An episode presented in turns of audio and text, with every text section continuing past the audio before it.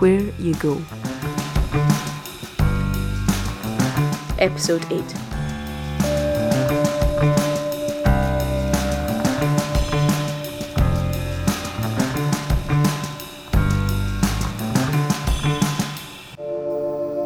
It was all going so well. Naomi's plan has worked. Boaz and Ruth want to get married. There's just one problem the other man. Or in this case, the other guardian. Now, if this were a fairy tale or a soap opera, there would have to be a new twist, a cunning scheme to outwit the rival, perhaps a duel. But this isn't an ordinary love story. This is a love story that's also about loyalty and kindness and doing right by people.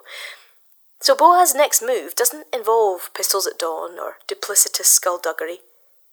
And there in the threshing floor in the middle of the night, he's already decided what to do. So stay here for the night. In the morning, if he wants to help you, good, let him help you. But if he doesn't want to, then I'll do it.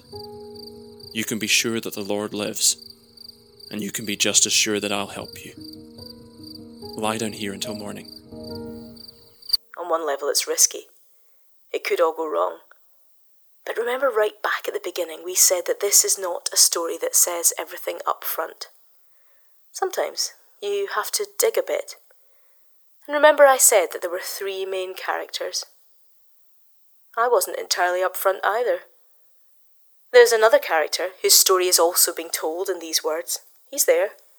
It's just that sometimes we forget about him. But Naomi knows it, and Boaz knows it. Ruth knows it too, remember? Your God will be my God. There's a deeper story being told.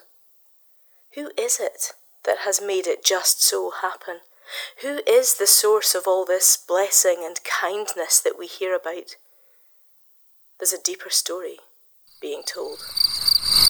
So she stayed at his feet until morning, but she got up before anyone could be recognised.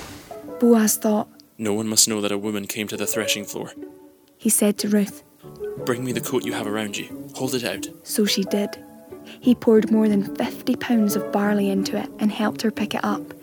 Then he went back to town. So, Ruth gets up and heads back home to tell Naomi, probably going over the conversation in her head, working out how to tell her without leaving her bitter again. It's good news, isn't it? Boaz is going to sort it out. But it's not straightforward, and, and Naomi has endured so much. She's waiting now to hear the news. How will she react? And what has she been doing all this time? Sleeping? Worrying? Praying? Ruth came to her mother in law. Naomi asked, How did it go, my daughter? and it all comes pouring out.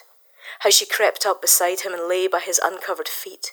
How surprised he was to see her and how grateful.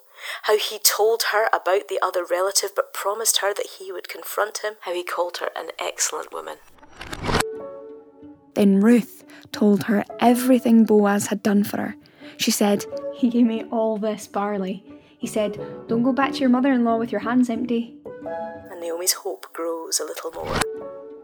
Naomi said, My daughter, sit down until you find out what happens. The man won't rest until he settles the whole matter today. Not for us, it won't. We won't know the outcome until tomorrow.